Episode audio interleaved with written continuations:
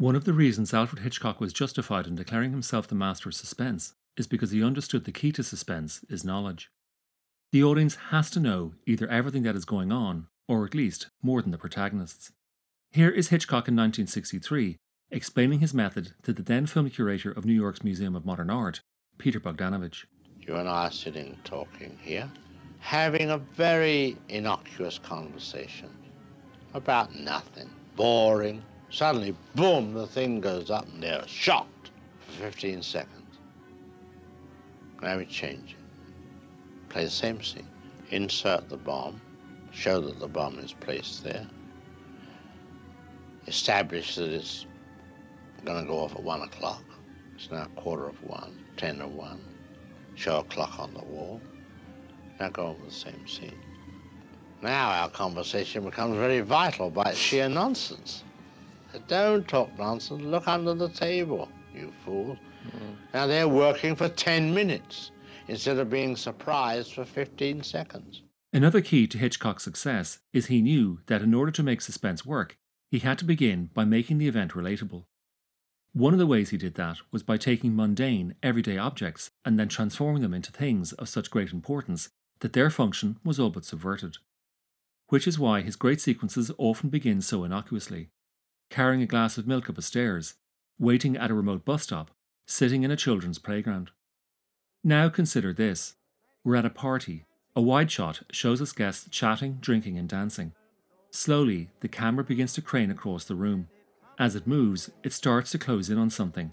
Closer and closer it goes until finally it settles on a tight shot of a man blinking nervously. That moment comes late in Hitchcock's 1937 picture, Young and Innocent. Haven't you seen anyone with a twitch yet? Uh, too many people. You must find him. Well, I can't ask them all if they twitches come on. Now we've bitten off more than we can chew here, Ducky. He must be here somewhere. Hitchcock had so many themes, tropes, and motifs guilt, confession, and Catholicism, mistaken identity, faked deaths, and falling from great heights, trains, staircases, and windows, all of them wrapped up inside one unimportant MacGuffin. It should come as no surprise that he chose to take the crane shot from Young and Innocent and repeat it in his 1946 masterpiece, Notorious. Only this time, he made a crucial variation. Hitchcock was always pushing the technical limits of cinema, whether experimenting with sound, as he did with just his third talkie, Murder, which features an audio flashback, or the visual effects of yellow screen in The Birds, not to mention the reverse zoom shot in Vertigo. Not content to simply repeat the shot from Young and Innocent, Hitchcock pushed to develop it for Notorious. Set right after World War II, when the full scale of the Holocaust was just becoming known, Ingrid Bergman plays Alicia Huberman, whose father has just been imprisoned for his role in the atrocities. US agent Theodore Devlin, played by Cary Grant, is assigned to recruit Alicia to infiltrate a group of fugitive Nazis. Alicia and Devlin quickly become romantically involved, but their mission diverts them to Rio de Janeiro, where it is suspected that Gestapo personnel are plotting a new genocide. Alicia succeeds in accessing the group, but her position is compromised when she is courted by one of the Nazis, Alex Sebastian, played by Claude Rains. Then things get more complicated. Mr. Sebastian has asked me to marry him. What? Well, well. He, um, he wants me to marry him right away, and I'm to give him my answer at lunch. And I didn't know what the department might think about such a step. Are you willing to go this far for us, Miss Huberman? Yes, if you wish. The script for Notorious was developed over a lengthy time by Hitchcock and Ben Hecht. And while Hecht worked wonders with the dialogue, creating subtle, but sometimes not so subtle subtext, Hitchcock was intent on creating a signature set piece. In Young and Innocent, the camera, on a long crane, moves across the ballroom at a regular height above the dancers until it arrives in on the bandstand, at the back of which sits the drummer struggling to keep the rhythm because his eyes keep nervously blinking. For Notorious, Hitchcock and cinematographer Ted Tetzlaff began at a great height, panning across from a staircase and then tilting down to look at the foyer below. There we see Alicia talking to Alex. And then the camera moves forward and down, and forward and down, and forward and down, as if on an elevator that is being pushed across the hall, until we are in a tight close up on Alicia's hand in which she is nervously clutching a key. Today, such maneuver would be of little bother to a camera crew. Shooting with video assist and digitally in 4K, It wouldn't matter whether everything was perfectly positioned or not, because the image could be reframed in post production, so Alicia's hand and the key are dead center in the picture. But back in the 1940s, here is cinematographer John Bailey to help explain the challenge. You would set up a shot looking through the lens, but when you actually did the shot, you had to rack the camera over so that the film itself lined up with the lens, but you couldn't see through the lens. It was black at that point. So the way you determined the composition was there was a side finder, and the operator could only determine sometimes whether he had the accurate composition at the end of the shot. When the director yelled cut, nobody would move. The camera would be racked over into the viewing position. The operator would look through the lens and decide whether the shot was A, properly composed, and whether it was in focus. Of course, given Hitchcock's penchant for visual innuendo, there is something else going on at the shot. Not only is the camera moving down to see Alicia holding the key, that key will then take us down further into the basement of Sebastian's mansion, where the secret's plot will be unlocked. And if we are to be Freudian about it, as indeed Hecht's dialogue alludes earlier in the film, something else will be going on down below. Let's not go out for dinner. Let's stay here. We have to eat. What you need here, I'll cook. I thought you didn't like to cook. No, I don't like to cook. But I have a chicken in the icebox, and you're eating it. For me, Notorious is Hitchcock's most atypical, yet most successful film in his 54 year career. Atypical because it is first and foremost a romance, and most successful because it so seamlessly blends that romance into a spy thriller that it helped advance both genres. The romance because it is so riddled with paranoia, and the spy thriller because that paranoia jeopardizes the mission. What are you sore about? You knew very well what I was doing. Did I? You could have stopped me with one word, but no, you wouldn't. You threw me at him. I threw you at nobody. Didn't you tell me to go ahead? A man doesn't tell a woman what to do, she tells herself. Hecht is credited as Notorious's sole writer, and although Clifford Odets was drafted in to do a polish, a polish which Hitchcock then studiously ignored, in actual fact, the premise for Notorious was lifted from a silent melodrama released in 1927. Convoy opens at the end of 1917, just as America is entering World War I. It focuses on Sylvia Dodge, a young woman who, no sooner has she seen her sweetheart head off to fight, is approached by a Secret Service agent who encourages her to revive a friendship with an old admirer who is now suspected of leading a German spy ring.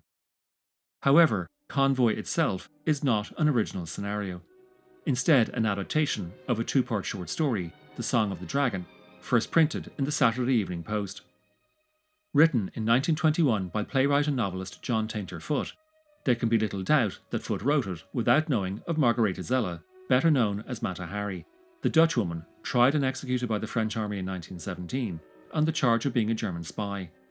And it was that detail that caught the attention of Hitchcock and Hecht when, in 1944, they were working on the script for Spellbound. Police believe the impostor who escaped from Green Manors to be the patient who visited the real Dr. Edwards in the Cumberland Mountains the day that the noted psychiatrist disappeared.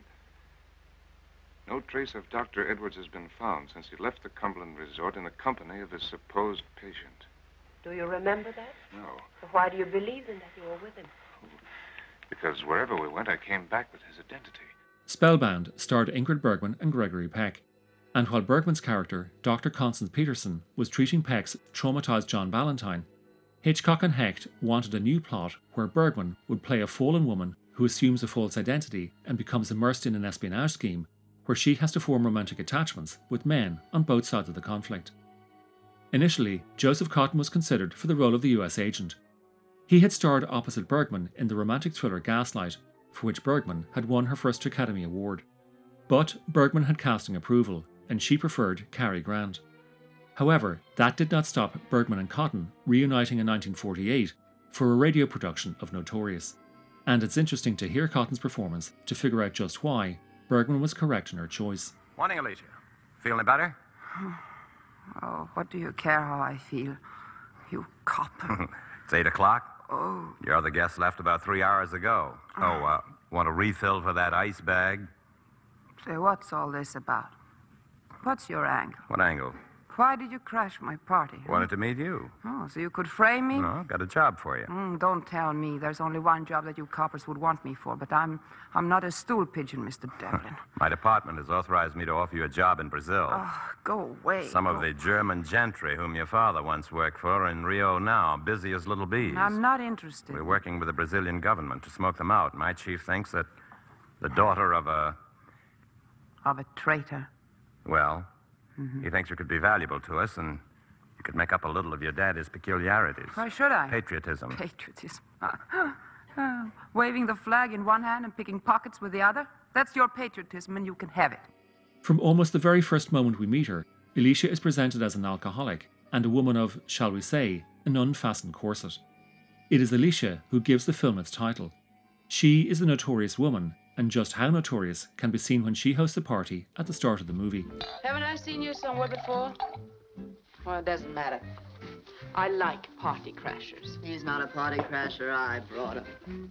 Oh, Mr. Hopkins. I wouldn't mind being followed by a cop. Wouldn't I hate of low, underhanded people like policemen. Pussyfooting after you. Of course, I'm a marked woman, you know? I'm liable to blow up the Panama Canal any minute now. She is wearing a tiger print top with a bare midriff. And just to illustrate the point that she is a wild woman, when she and Devlin go out for a midnight drive, Devlin takes a scarf and ties it around her waist. Yes, this is a woman who will have to be reined in.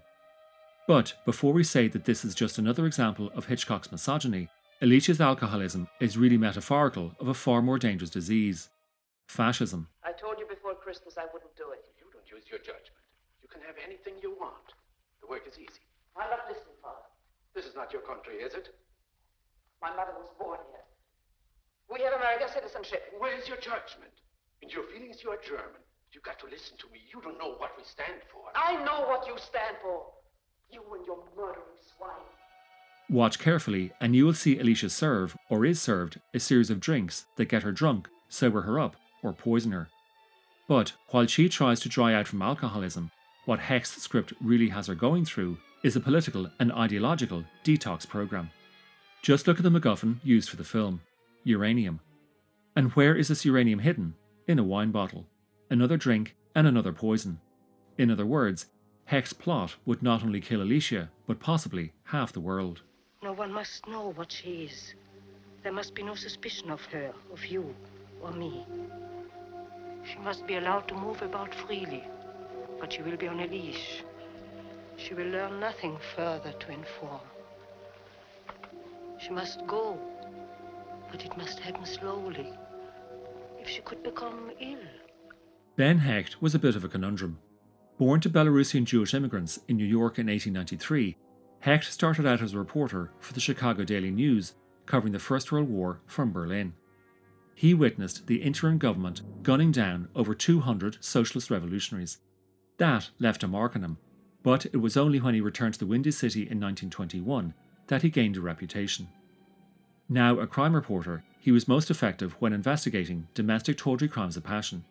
But with the rise of the Chicago Mafia, he also chronicled the crimes of Johnny Torrio and Al Capone. By the middle of the decade, however, Hecht had headed back to New York, where he turned his hand to theatre, writing the hit plays The Front Page and 20th Century. And from there, he went to Los Angeles, where he became one of the greatest writers Hollywood has ever seen. Whether on his own or in collaboration, he wrote amongst dozens of others Scarface, Gunga Din, Wuthering Heights, Kiss of Death, and A Farewell to Arms. But those were only a fraction of the films to which he allowed his name be attached.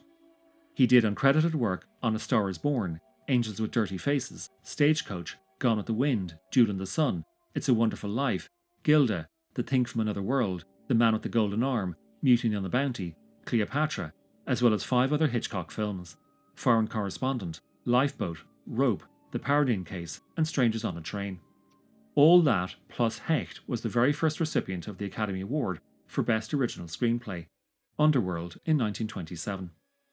And although he was nominated another five times, Notorious included, Hecht held his film work in such low regard that he was also the first person to use an Oscar as a doorstop. Look, I'll make it easy for you. The time has come when you must tell me that you have a wife and two adorable children, and this madness between us can't go on any longer. I bet you've heard that line often enough. Right below the belt every time. Well, that isn't fair, Dad. Skip it. We have other things to talk about. We've got a job. Never fully regarding himself as Jewish, it was only when Hecht read of the nationwide pogrom in Germany in November 1938 that his Jewish identity awoke. Recalling both Chicago's gangland murders in the 20s and Germany's post war interim government executing revolutionaries in the street, Hecht lucidly identified the peril Europe's Jewish people were facing thuggery and mass murder sanctioned by the state. In reaction, he petitioned both Hollywood studios and Washington lawmakers to intervene. But finding very little enthusiasm in either place, Hecht opted instead to publish a collection of short stories. A Book of Miracles features The Little Candle, where he depicted with tragic prescience the fate that he feared awaited the Jewish people of Europe. Early this year saw the publication of not just one, but two Hecht biographies, one by Julien Gorbach, the other by Adina Hoffman. And here is Hoffman reading from The Little Candle. We Jews opened our morning newspapers unprepared for what we were to read. We stared with nausea and disbelief at the print, for we found that the cloud we had watched so long and in a way so aloofly had grown suddenly black and dreadful and immense. It filled all the pages of the journals. The world had made, it seemed, but a single face overnight, and this face thrust itself into our breakfast hour, ugly and hellish. Like a monster evoked out of the smoking pages of our history, it confronted us, exultant and with the ancient howl of massacre on its lips. So, yes, Notorious is a romantic thriller. But it is also an allegory, warning that while the Nazis were defeated in World War II, genocidal fervour could return. And in that respect, we should finish with Bertolt Brecht, who in 1941 wrote The Resistible Rise of Arturo Ui. It tells of a Chicago gangster who ruthlessly murders his opponents, and ends with the chorus telling us, although the world stood up and stopped the bastard, the bitch that bore him is in heat again.